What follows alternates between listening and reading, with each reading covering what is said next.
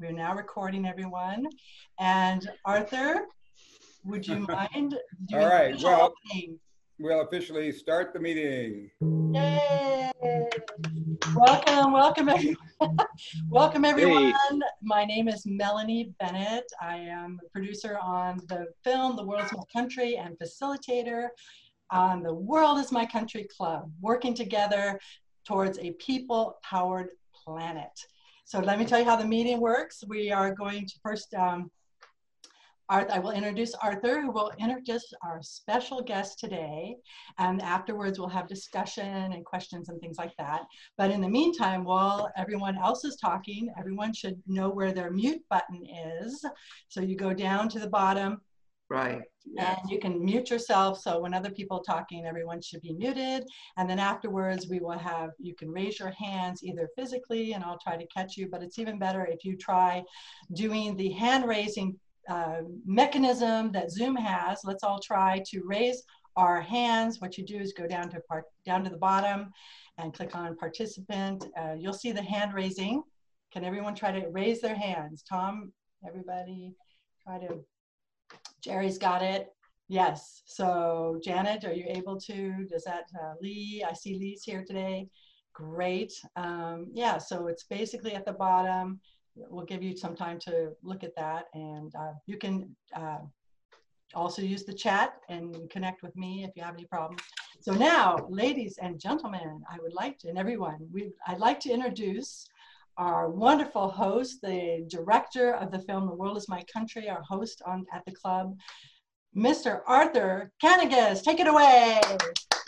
Well, thank you. Yay. Thank you, thank you so much. And we're, we're very pleased to have uh, um, a, a, number of wonderful guests with us, including, uh, oh, just stepping out of the picture there was my wife, uh, Molly Post, who's known Hazel for, oh, decades and decades. Yes, hi, Molly. and uh, we are so, and we're very glad to have uh, Jerry, who's uh, uh head, head to local Citizen for Global Solutions, and Marty and Shirley. Uh, lots of wonderful uh, people here on the call, and I know I think there's some more. There was someone from Germany, from England, who's about to join us, and oh, here's here's Jane. Welcome, Wayne. Um, who do we have at the 828 318 number? you can unmute yourself a second and introduce yourself. uh, uh, this is Tim Barton. Oh, wonderful. Yeah, Jim. Jim has been a very active global citizen for many years, great researcher, and uh, worked very actively with the Citizens for Global Solutions in Washington, D.C., right? And also in, in North yeah. Carolina. Yeah. Wonderful. All right. Great to have you uh, with us and looking forward to having you join us as we uh, begin to build the people powered planet. Now, the whole purpose of our club here is that, uh, as you know, uh, Melanie and I made a, a, movie called The World is My Country. And in it, Gary told his amazing story of uh, his adventures as a, as a world citizen. And he gave a prescription at the end for, you know, a way out of this mess we're in, uh, how we could create what he, what he called a people powered planet. Um, and, you know, Einstein said that he was the guy with the key to whether humans continue to live on this planet or whether we do ourselves in. So it's probably worth listening to Gary, and, we did. and and uh, we started this club to begin to talk with uh, wonderful individuals and begin to develop the how do we actually implement the people-powered planet he, he mentioned. How do we get ourselves off this? How do we save the world in a hurry? You know, how do we get ourselves off the path of uh, a doom and self-destruction that's been created out of the nation state system and evolve beyond that to a, a more powerful, uh, better way that we, the citizens, can begin to govern our world. Uh, so with that, I, I would like to introduce our, our very special guest, Hazel Henderson. Uh, Hazel is uh, uh, a, an evolutionary economist, and she's the author of, uh, of, of, some wonderful books like like the creating creating alternative futures. Uh, you know, the end, the end of economics, the end of economics. Wow. Uh, yeah. She's also uh, she's also done ethical markets, growing the the green, the green economy, growing the green economy, and also planetary citizenship. So she's a perfect guest for us mm-hmm. to begin to ask the key question, you know, as we begin to do what Gary said, as we begin to work on evolving and developing the people powered planet, uh, we obviously need to do, we've obviously got some very broken things in the current economic system.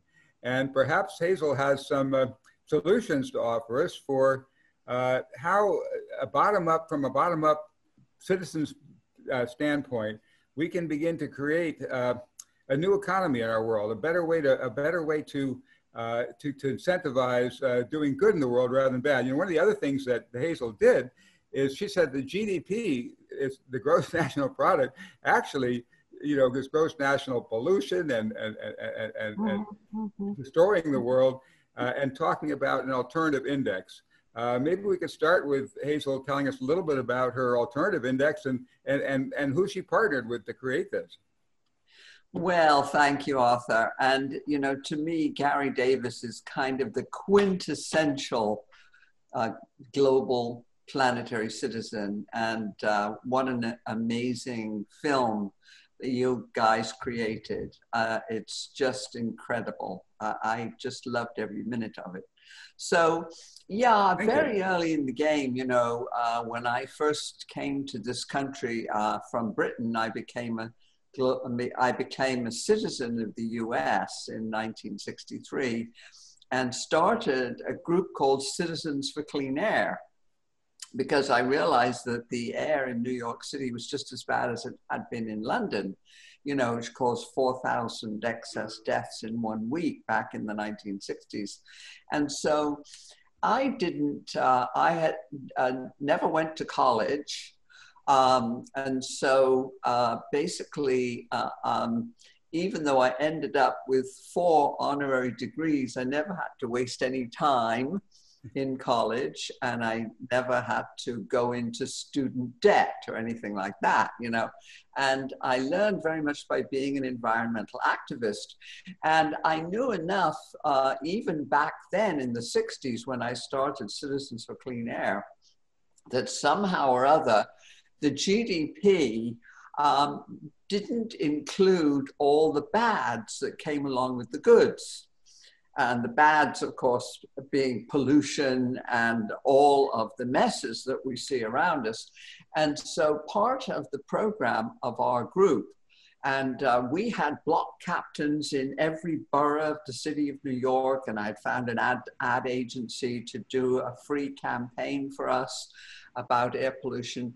And basically, we realized that something in, our um, program had to refer to the fact that the GDP um, was going to be steering us over the cliff unless it subtracted all of the bads from the goods, you know. And so um, that became quite a theme in my life. And many, many years later, um, after I'd been a policy wonk in Washington for six years and seen the whole thing up front, you know, and all the lobbying that uh, fossil fuels companies were doing to keep polluting the air and all of that kind of thing. Uh, I realized uh, I, I, became an advisor to the first one of the first uh, mutual funds that screened out polluting companies and companies that manufactured weapons and had bad records on uh, uh, employee rights and all of those things. And uh, so I persuaded them to do an alternative to GDP with me, which we called the Calvert Henderson Quality of Life Indicators. And instead of having it all bunched up in one number and all measured by money, uh, we decided that that was really stupid. And what you should also do um, is unbundle all of these indicators that were important, like air pollution and uh, you know uh, health and uh, education and all of the other things that were important, and we should use the proper scientific metric for each one. And there was nothing about money um, and that's all GDP is, as you know. It's just a cash flow kind of indicator. And you lose all of the important detail. So our indicators were 12, and every time uh, we were looking at whatever it was, we picked the right scientific uh, indicator. So for pollution, air pollution, naturally uh, we had parts per million of junk in the air. You know, nothing to do with money. You know, even though the economists would say, oh, well, we can measure the pollution by saying how costly it is to launder um, shirts. and everything, see, that, that's the fallacy of economists. They're so hypnot- hypnotized by money. And as we know, money has nothing to do with wealth. It's not wealth at all, doesn't measure wealth. All the money does is track and keep score of the human interactions with the real wealth of nature and, and our own uh, wealth in terms of our um, talents and creativity. So, uh, so anyway, uh, now fast forward, uh, what happened by 2007, I was invited by the European Commission to be on an organizing committee they had um, for a conference they were putting together for the European Parliament and all of the member countries called Beyond GDP. Hmm. And so, so what we decided to do then, by that time, I had started this company because it's an alternative media company that's run out of my garage here like all good um, media companies uh, on the internet, you know, you don't need a big office or anything like that. And um, so we decided that we would do a survey with the big, uh, the best global uh, public opinion company called GlobeScan. And we said, okay, we'll do a survey um, of how ordinary people in 12 different countries, north, south, east, and west, if they understood, as we had so many years before, that GDP measured in money didn't tell us anything about uh, real progress. So we did the first survey and we found in all 12 countries that the ordinary citizens, by huge majority, 78, 82%, um, all agreed that GDP had to be expanded to include real indicators um, in education, health, the environment, and all of that. Now, so, how did that end up getting used by uh, an investment company, Calvert Investment? Did that attract yes. a lot of investors yes. into the alternative? Uh, so um, I took the Calvert Henderson quality of life indicators, and we had a little booth there at the European Commission, along along with all the other people around the world who had alternative indicators. But the economists had always pushed those people into the basement, you know, and their indicators of health and education using real science and real metrics um, were overcome really by all of the reigning fashion, which is everything has to be turned into money yeah. so that we can have the economists on top. And that's one of the big, big problems we've had and helped create the mess we're in right now. And that's so why. I'd like to, so, what I'd like to focus on a little more is how we, I mean, so many of us are aware that the current economy is pretty screwed up, the GDP and so on. And in our limited time, I'd like to dwell more on solutions. So we consider this kind of a, a solutionary uh, uh, right. program. So what do we see as the things that we can do to actually begin to change that? How do you visualize uh, a new economy, uh, say a, well, a people-powered really, economy? Uh, really, that's why I was just about to shift to the SDGs, the UN Sustainable Development Goals. They were all developed grassroots. And those 17 goals really are the very opposite of the GDP. And, and I like to say that the GDP incentivizes the seven deadly sins, count them, you know, greed, acquisitiveness, competition, envy, you name it. And uh, the SDGs, which take us to a much more indigenous and systemic uh, kind of um, ethical behavior uh, that we all know, and that is the golden rule. And so that's where we are now. Uh, that I'm thrilled that the UN, for the first time, the UN began to really understand media and they've put a tremendous amount of effort into public relations and marketing and advertising and getting those sustainable development goals uh, adopted all over the world so that now even companies are adopting them. Mm-hmm. So, uh, what we've done over the past decade at Ethical Markets Media is we've been tracking all of the private investments in green technologies and uh, the kind of technologies that fit into the future of the SDGs, you know, electric cars and uh, green energy, solar, wind, the circular economy, just like nature has it, you know, where you don't have any kind of waste. Everything gets recycled and reused. And so there's a lot of different things going on now. And I just posted something very encouraging this morning in our latest headlines, which you can sign up for free.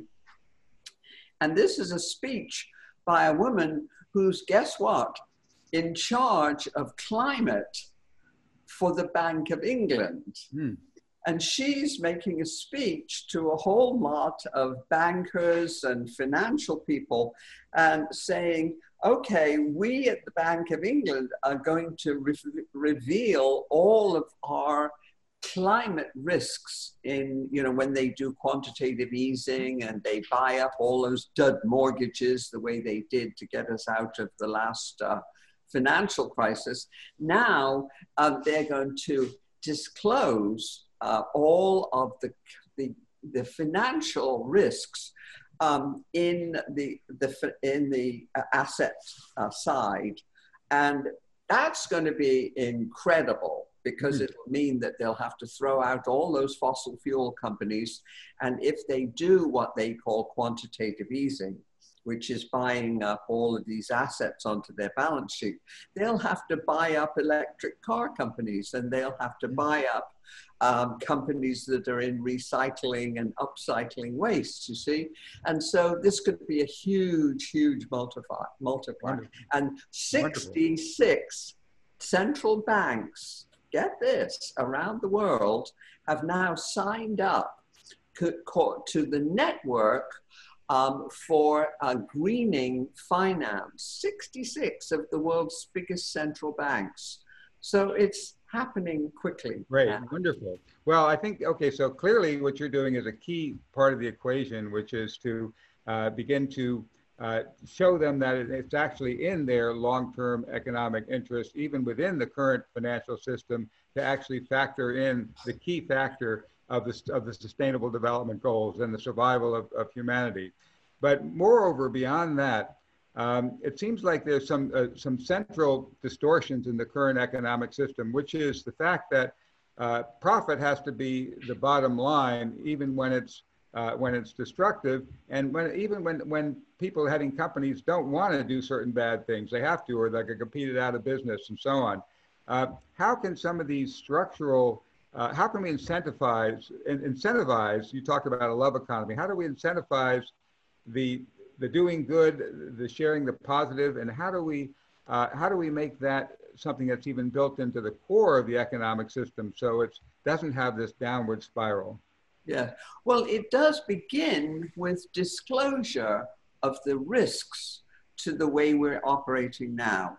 And the risks we all know are not only climate change, but destruction by nuclear weapons, by uh, pandemics. I mean, you know, this pandemic we're going through now um, is only uh, one of a whole string of new ones, which will keep on emerging. You know, I, I did a paper on this um, with my friend, the physicist Fritjof Capra, you know, who wrote the Tao of Physics and all that. And we called it uh, Pandemics uh, Lessons Looking Back from 2050. And we imagined ourselves as citizens in the year 2050. And we look at how how the whole thing changed. And the whole thing changed, of course, was because uh, the financial system, which really at the moment has been the flywheel of social and environmental destruction on the whole planet, suddenly we turned around the financial system by forcing them to account for the risks they were creating.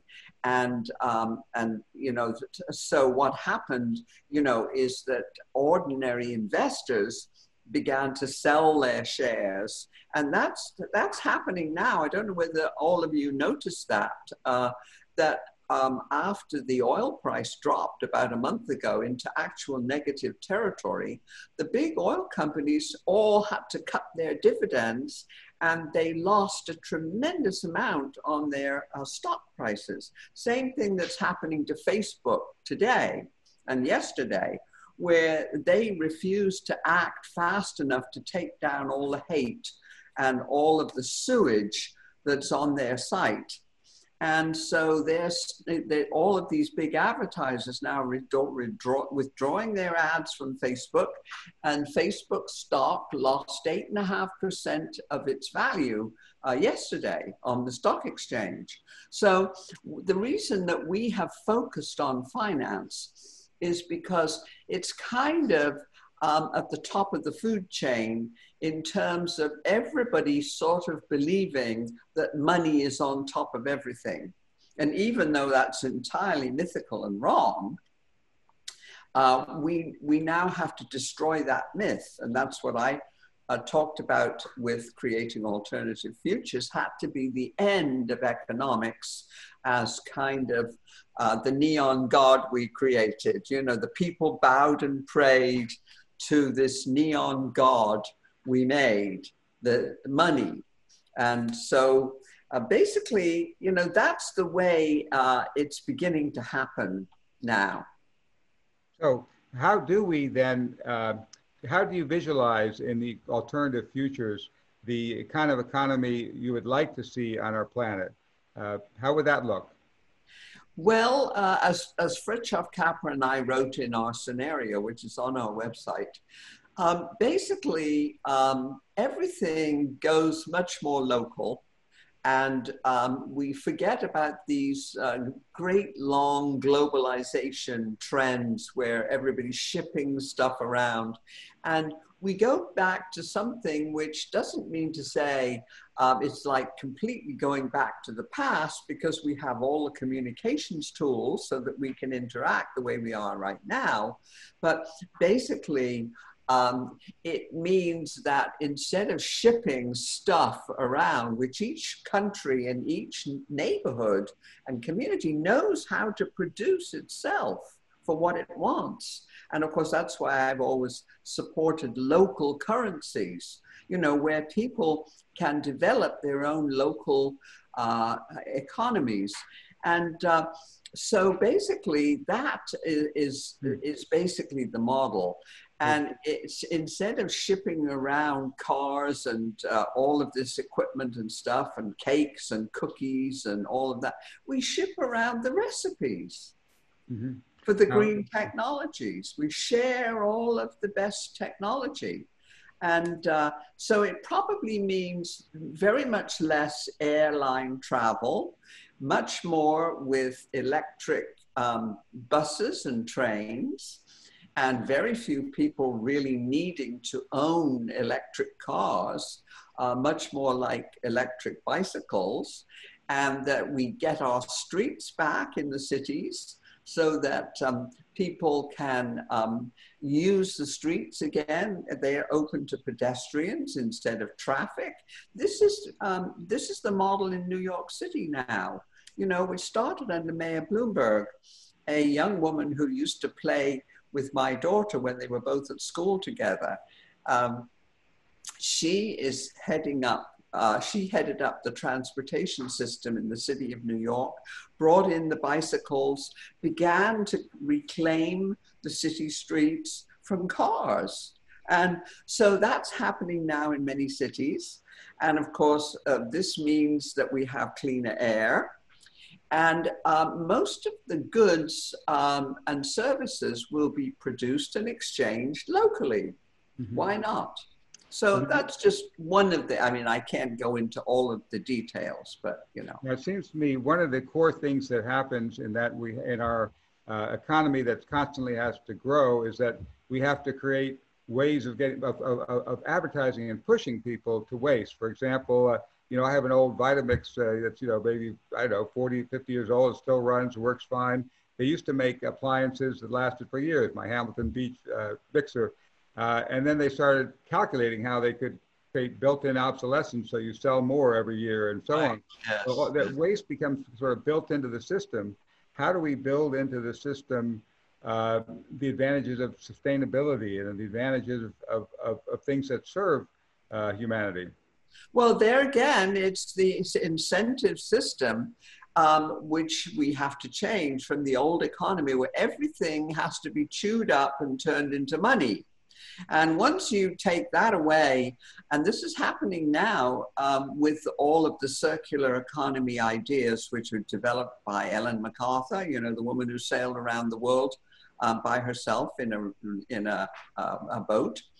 And uh, uh, more and more now, uh, the, there's uh, what, 7.5 billion members of our human family, and resources are getting scarcer and more valuable than they used to be. And so now the incentives to make a living or to make profit, if you're a company, um, is to take those resources and reuse them and upcycle them. And I'm an advisor to a company called eCore, and you can go and look at the, what they do but uh, on their website, ecoreglobal.com. And uh, they will take all of the waste from whatever uh, operation it is, and on the uh, right there in the plant, they will turn it into something useful the next day. Mm-hmm. For example, uh, they are working with um, Heineken's beer uh, in many countries. And the problem was, what do you do with the hops? The shells from the hops.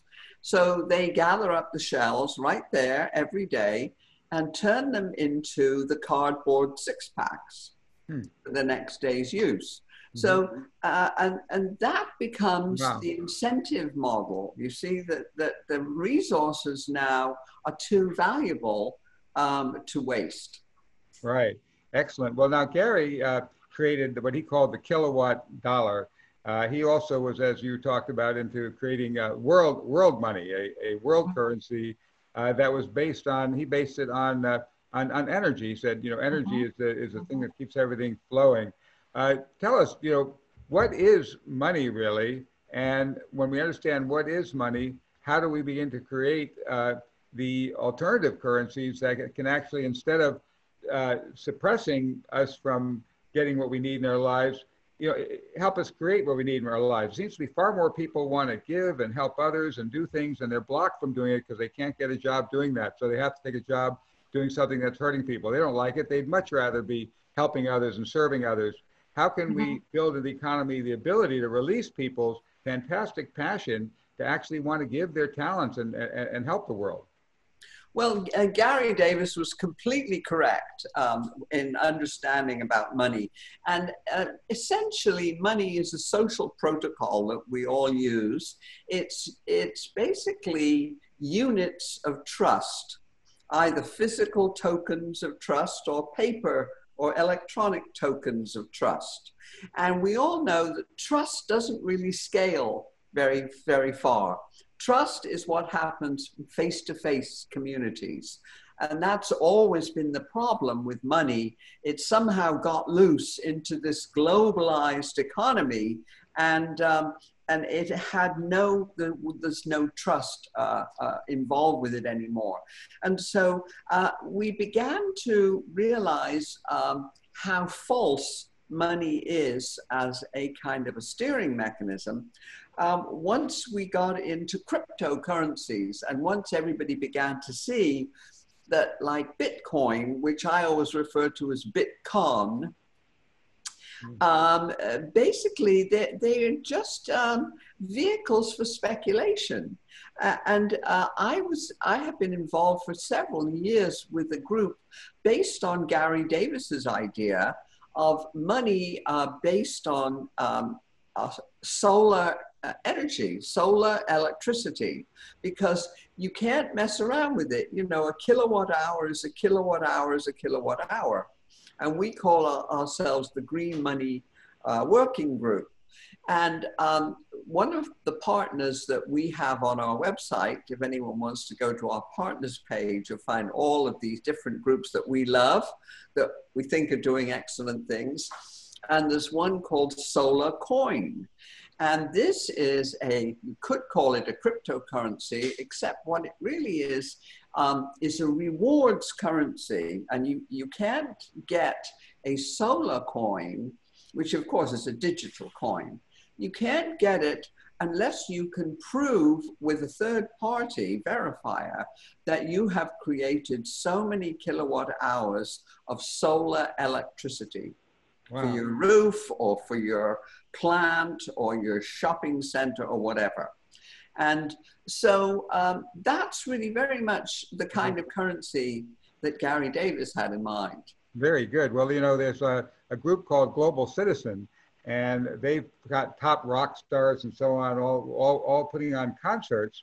And the only way to get a ticket to that concert, uh, is, you can't buy a ticket you have to you, you, you get points by doing things that serve your community that do other things you sign up right. and you get that's points right. by being a good global citizen uh, and so i think that's kind of an example of what you're what you're talking about yes, very much so and then of course all the local currencies that i've followed for years and years and the ones that everybody knows the best i think are the ones that the schumacher society uh, created 20 years ago called uh, berkshares and uh, they circulate in that the little town of Great Barrington in Massachusetts, and all of the banks accept them. And uh, it, it means really that you have um, local currency, the BerkShares, in one pocket, and you have US dollars in the other pocket. And you only use the US dollars if you need something from outside the community. But otherwise, you use your BerkShares. And it's created a very robust local economy. And anyone that wants to look at it can just go to the Schumacher Society in Great Barrington mm. and uh, see um, how all of the businesses and the banks uh, trade in BerkShares rather than US dollars. Very interesting. Well, in a few moments, I want to try to open it to questions from other people. But before I do, uh, you've mentioned Gary a couple of times, and uh, tell me uh, what was your contact with Gary? Well, I, I was just totally amazed. Uh, this was in the late 1970s, and I was uh, doing, I was on the board of the law school at the University of Florida and I was doing a television program with their PBS station called, guess what, Creating Alternative Futures. And I had all people, all kinds of friends of mine like Jean Houston uh, come down there and uh, do this television show with me. And uh, one day, uh, the, the, the doorbell rang, and there was this guy that I did, had never met. And he introduced himself and came in and we sat down and chatted and he said well you know i, I think you're kind of a global citizen. I said well yeah i guess I, i've always felt like that you know? And we had um, we had a general conversation you know about um, all of the issues which you've covered so beautifully in the film. You know what an amazing guy. I think he must have been going to do a lecture at the university of florida. I can't quite remember. Mm-hmm. but um, it, it, was an amazing uh, encounter. I was just uh, i mean i understand now how incredibly valuable it was. Great, wonderful, wonderful. Well, uh, let me open the lines if anybody else has uh, some questions. Uh, uh we can continue our discussion, but uh, if anybody wants to either indicate by raising their hand physically or by going down to the participant uh, button and clicking raise hands, either one works. Jane, Jane has her hand up. Go ahead. yes. Um, I'm a systems ecologist by education, so I am very sympathetic to a lot of this stuff. Wait, wait, speak a little louder or a little closer to your computer. I'm having um, trouble hearing you. I'm a systems ecologist by education, so I'm really sympathetic to a lot of this stuff. But I have um, concerns about localization, and two basic ones.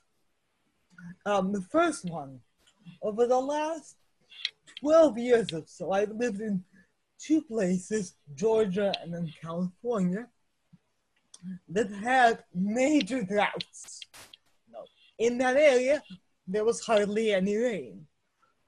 But the price of food and our ability to get food hardly changed at all. And that's because we were automatically getting food from many places, from different parts of the country, from different parts of the world.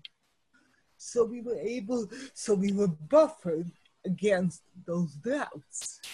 Now, how do you get that kind of resilience in a localized system? And number two, as long as we don't have a world federation yet, um, if there is evidence that international trade promotes peace, so how do we keep that benefit? So Hazel? Oh, you're, have, you're muted, Hazel. Uh, I'm, I'm really sorry, but I was unable to hear uh, most of that. If you could summarize that for me, Arthur. Melanie, can you? I was also having trouble hearing it. Could, hmm. could you catch it, Melanie? All right, Jane. Yeah. So basically, if you have, she was doing the example of uh, when there was a drought in California, and when there's droughts in a local economy, the price of food didn't go down uh, because you were able to get our food. It didn't go up. Or the, the price didn't go up because there was, you know, the local economy. economy. So how is it that you can uh, make this local economy work? When you know that's such a benefit you can get food from other places when you're you're in a drought situation. Is that what you said jane? Yes that kind of example yes. Okay. Uh, well, I, I would just say that gen- speaking generally, um, as our human societies have evolved and our technologies evolved, uh, we now are well into the information age, and uh, our communication tools are so much better than they ever have been before. Just witness what we're all doing right now, that we can exchange knowledge and um, and most of the uh, advanced uh, economies today and most of the uh, corporations that are based on these kind of technologies uh, are now uh, about 80% of uh, the, the wealth that is produced in these societies. It's no longer uh, stuff that you can drop on your foot. It's now brands, um, advertising, uh, beautiful documentary films like the one that you all did on Ga Gary Davis. Um, it is uh, it's education, it's exchange of ideas, it's scientific professional communities. Um, and all of this now is based um, in communications. So that's the, the big difference. Does that answer your question, Jane? So she had two questions. So Jane, would, did that answer your question or did you have a uh, Not the first one, maybe a little bit about the second one about peace. Okay. But, but you can't eat What was the first one? So, so basically, she said you answered her second question, but the first one was basically, um, so there's a drought, we have a local economy and, and you get food really locally. And then there's a drought, there's no food, so people are starving. But that's not the case this right now because people can get food from other sources. So how would that work if we're working in just everybody's local um, and the prices uh, of food stay the same, even though locally there's a drought and we shouldn't, the prices should go up. So that was well, her first question. Okay, I, I, see. I see the point. And uh, there again, um, when you look at what's happening in terms of uh, climate change right now, where uh, the planet is teaching humans directly, you know, the planet is now our programmed learning environment. And what the planet is saying to humanity is you've got it all wrong. Um, you've got a, you've created a system uh, which is destroying the earth and you're going to destroy yourselves. That's what the planet's telling us. And basically, the planet is saying, How many times do I have to kick you in the ass? Um, is it fires? If, is it drought? Is it floods? Is it enormous hurricanes? Is it pandemics? What does it take to get your attention that you're doing all the wrong things? And what we have found is that now with uh, these, uh, all of these disasters are the content of our daily communication system. And when the fires happened in Australia, um, people, firefighters, came to Australia from all over the world to try to help. The same thing with the fires um, that destroyed the town in California. Um, and so uh, basically, um, we are also being taught that we are actually one human family and we are going to sink or swim together. Yeah. So um, while we have uh, that, uh, it's quite right that right now we have a very unsustainable food system in the world. Um, and I've written a lot about this the last two years that the reason our food system is so perilous is that it's teetering on the world's 3%, 3% of fresh water, which is dwindling. And yet, uh, this is the water planet. And 97% of the water on this planet happens to be salty. But guess what? Mother Nature created the other half of the food, uh, the plant kingdom, salt loving plants, otherwise known as halophytes. Halo, meaning salt, and phyte from the Greek, meaning love, salt loving plants. And the ones people are most familiar with, which has made it into the supermarkets, is quinoa, the grain which grows wild on the salt flats around Lake Titicaca in Bolivia. But there's also China's salt loving rice, which is very tasty and gets very high prices. There's Salicornia, uh, otherwise known as sea asparagus, which gourmet chefs cook with around the world. And it grows everywhere, so no greedy capitalist can take it over and exploit it. Um, and it, it, you know, you can go out and pick it any, any place on earth. And there are about a hundred of these very nutritious food plants, which um, I am working very hard with a group of scientists and people um, to promote that we have to add these into the human food system as quickly as we can, because guess what? They grow wild and they have done for centuries in 22 countries on degraded and desert land, uh, irrigated only with salt water. They don't need pesticides, they don't need fertilizers, they don't use antibiotics. And basically, guess what? Their roots, their very deep roots, capture more CO2 from the atmosphere even than old growth forests because they grow so fast. Wow. And so, uh, and they're also more nutritious for humans because they have exactly the right profile of minerals and they are complete proteins. So, what's not to like? We've done two reports on this that you can read on our website, ethicalmarkets.com. And the only thing, there's two things holding it up. One is the big corporations that own all of the commodities, the five uh, basically monocultured grains that are in the global commodity trading system corn, wheat, so, uh, soybeans, um, alfalfa, rice, you know.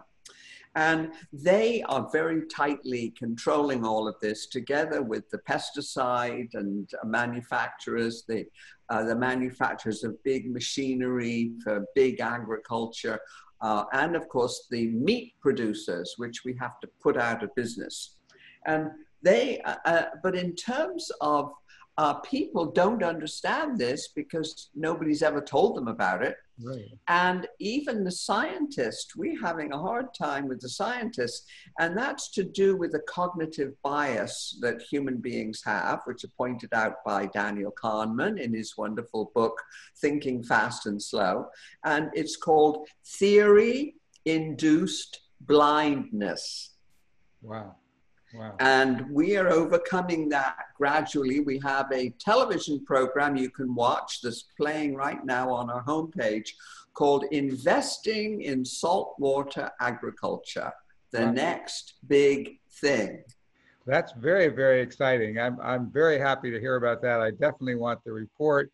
I want to see the show. I'd love Good. to have a, we have a local uh, estuary nearby that's pretty saline. Uh, I would love to see if we can get some saltwater uh, crops Right. that we could find and so on. Um, you know, one of the things Gary talked about, and I think this also answers Jane quest, Jane's question.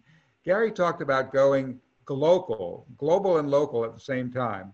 I mean, Gary was a big advocate of yes, we have to be world citizens because we have to create that umbrella of people of a people power planet that protects our diversity, that protects our different uh, uh, uh, all the different indigenous groups and all the different things that create creativity and differences that protects our diversity and difference.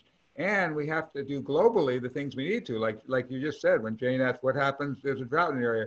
Well, actually, people all if you have it if you if you become a world citizen and you have built into your app, uh, you know your systems, you you begin to interactively help whenever there's need. People are already doing that around the world, helping when there's need, joining in, helping build local economies, doing microfinance where it's needed, whatever else. So we can begin to both localize and globalize at the same time. And that's the key to the solution. Yes. It's not just one. It's not go local and close out the world and forget them. And it's not go global and have everything all merged. It's that combination. Uh, Yes. And the term that everybody uses for this is glocalization.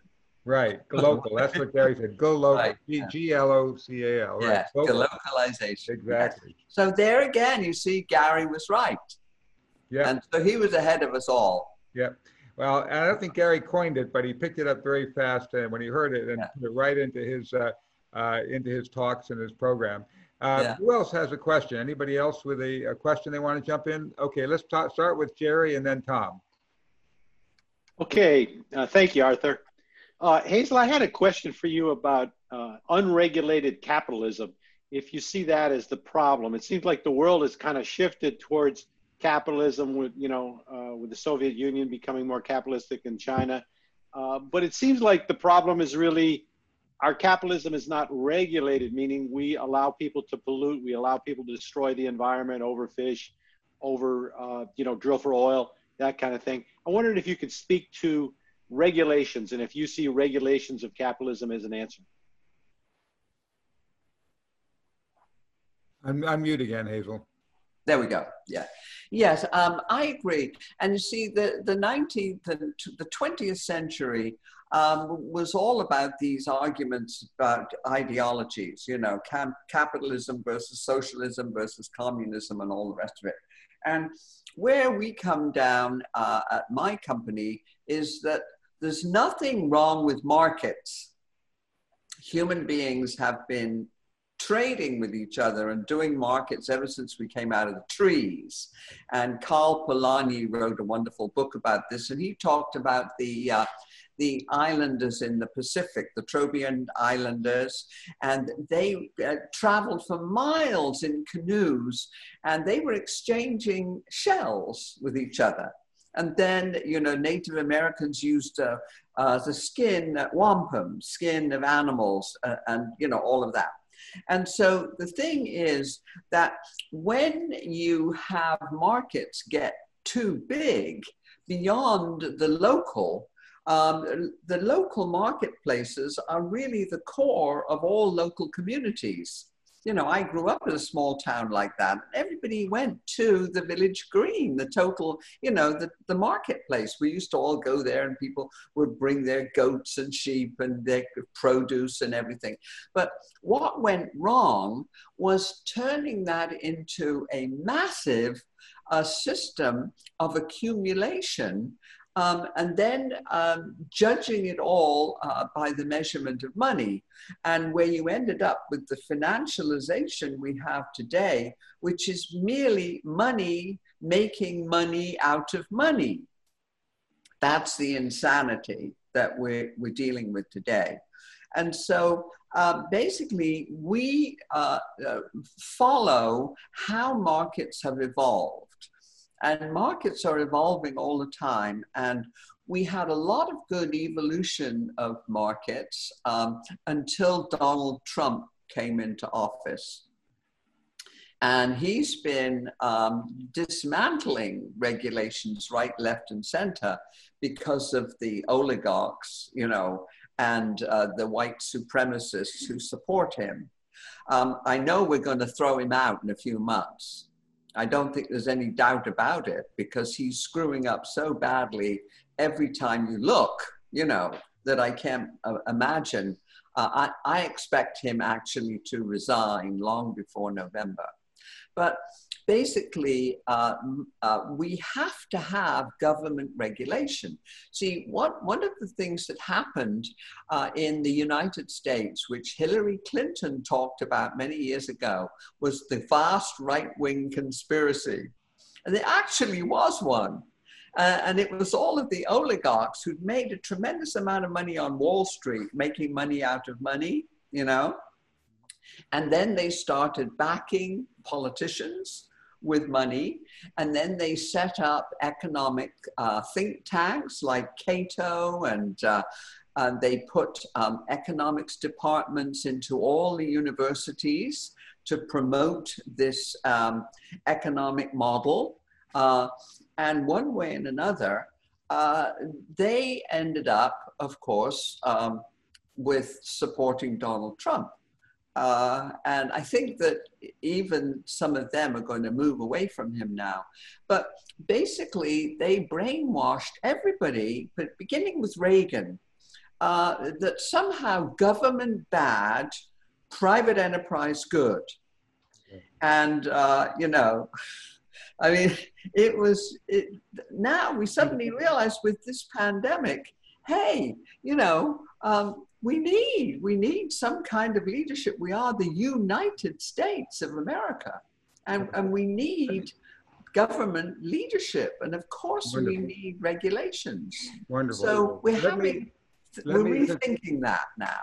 Thank you. Well, since we're running short of time i have two more questions i want to make sure we get in. Uh, first we have tom and then we have robin. Uh, tom do you want to go ahead? Uh, do you have a, a, a question you go with first yeah, thank you. Uh, well, you know, this is uh, uh, another answer for uh, Jane. Um, and Hazel did touch on the saltwater uh, farming, which is another way that I was going to mention about how to get the um, vegetables and all the produce back to the local communities. The thing that I wanted to mention is that science is already there for the desalination of salt water. And what I predict, which scientists already have predicted, is in the future, they will turn our deserts into gardens with huge desalination plants and uh, funneling the water through um, conduits or you know however they get it over the mountains, you know whatever, but that they're actually going to those local communities that Jane talked about that were in droughts will no longer be in droughts, that the desalination of the salt water is in our future. Okay. Good. Well, could I respond to that? Um, we did a study of desalination in our last Green Transition Scoreboard, which is on our website. And there's 16,000 desalination plants around the world right now. And um, Unfortunately, they uh, are extremely energy intensive. Um, and even if they were operated on solar energy, which they're not, um, they basically create so much brine where they pull the salt out of the water and then they dump it in the ocean. Most of them are on the coasts around the world. And that kills the the, the life in the oceans. Um, and so what we found, and you can look at our research uh, because we, we went into this great detail.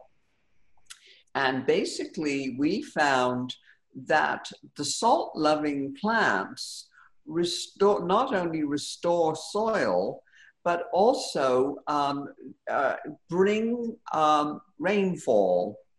Um, and, and you can green deserts. In fact, um, we have a paper on desert greening where you only use um, salt water to irrigate deserts by growing the salt loving plants. And you see, what the salt loving plants do is they collect the salt in their roots, which is why they're good to eat because you're not um, eating it in the leaves uh, and, uh, and it's all um, collected in the roots. And then um, you can use the roots because salt is very useful, but they take it out of the soil the way nature would do it. And uh, I, you see, human beings are incredibly clever and they come up with all of these incredible, great ideas, um, of which desalination is one. And there is a purpose for some desalination uh, if it were done with solar energy and if they figured out what to do with the brine so that the brine um, gets dried and used as molten salt to for um, solar farms. You know, a lot of solar farms um, use molten salt as batteries to collect the solar uh, electricity. Um, so there's all kinds of uses for the salt. But right now, the 16,000 of these desalination plants are just dumping the salt into the ocean wow. and destroying all of the life uh, in the oceans. Well, you know, that's so exciting hearing you say that, these alternatives. And one of the things Gary would talk about, uh, what an incredibly ingenious species we are if we just uh, uh, make some shifts in the system and in our thinking so that we can unleash the great uh, creativity of humanity and, and, and, yes. and get that to be what leads. Um, we have a question from Robin now, who knew Gary, well, very close to Gary for many, many years. Robin, do you want to go ahead? Yes, hi, uh, thanks. Um, hello, Hazel. Yes, hi. I was a friend of Gary's for a while and, uh, uh, long time. and I, uh, I keep wondering today, what would he, what would he how, be saying about the crises we were facing?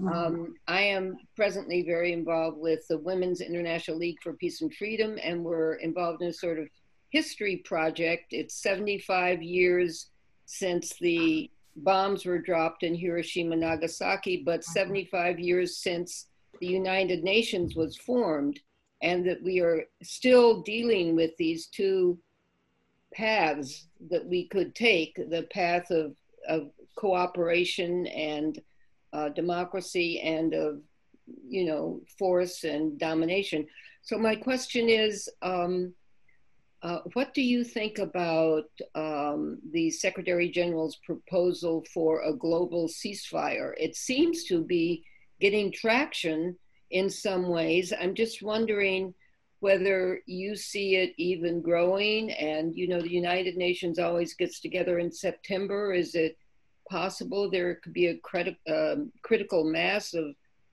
countries saying, "Hey, we're just we're going to give up this killing stuff. We have to deal with a pandemic." Is that? Do you think that's possibly where we're heading?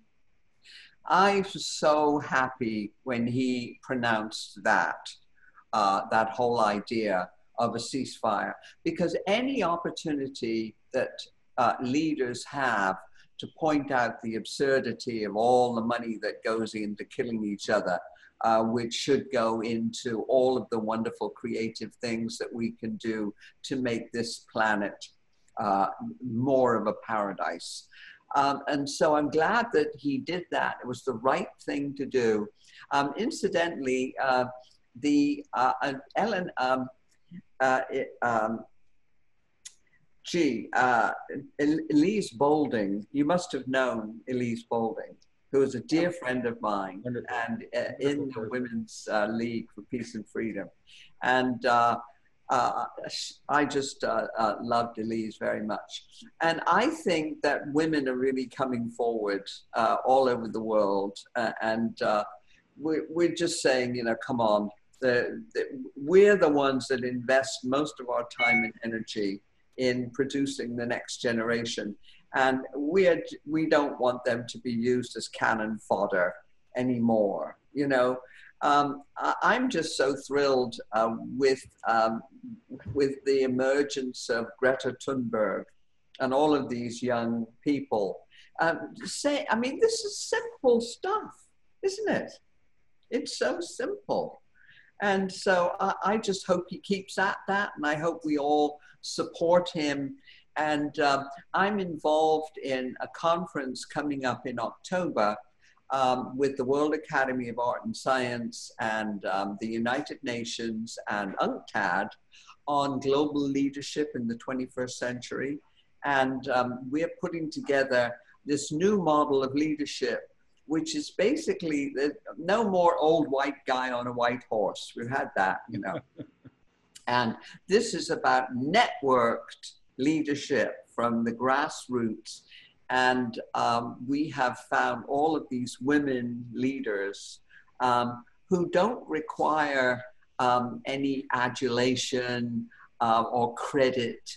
They, they just do what they know needs to be done. And so it'll be a virtual meeting now, but it will be a lot of women, young and old, uh, coming to the fore and showing how network leadership um, can actually help change the world. Wow, network network leadership from the ground up. That's what Gary's People Powered Planet was all That's about. what it was, It's our essential point of this show. And I think you're showing our film at that con. Is that the one? Are you showing it at that conference? Yes. Great, wonderful. Well, uh, we're so pleased. Uh, we've come to the end of our official hour. We can still chat a little on if some people want to carry on or have other questions. Uh, but I think it was uh, uh, terrifically important to uh, uh, have this fantastic discussion with you. And I thank you so much and thank everyone who's here. Uh, so let's uh, Uh, minute and give Hazel a big yeah, round of applause. applaud. Well, thank you all. Such a pleasure. And don't Such a great forget to go to ethicalmarkets.com and, Yes. and read her books, do everything. She's amazing. Every- everything's Oh my God. I'm so lucky. It's all free. Yes. Woo-hoo, Yay. Thank you, Hazel. Thank you so Thank much. And thank you. you everyone so for much for being here. Yeah. Thank you. Everyone who has And- to go, go ahead and go. I'm going to do the theme music, and then after that, if you, anybody's left, we'll still talk. Arthur will still talk with you. But um, also remember, if you're not a member yet, it's two months free, so you can easily become a member at our club page. It's the world is my country slash club. And So- let everyone else know you. about our club. We need everybody's help in getting word out about this and about our new movie, uh, uh, We Are One. It's a compilation movie with the, the little shorts about Gary and some commentary, and it's a, a new thing we put out free on YouTube. We want all of you to help get a lot of people to like it, join our YouTube channel, uh, and to uh, a shortcut to kind of get to, to the website where we show where it is is just to go to. It's about. It's called We Are One. So go to onefilms.com, and that's just a shortcut to to, to take you onto our website, theworldismycountry.com, the page about the new movie.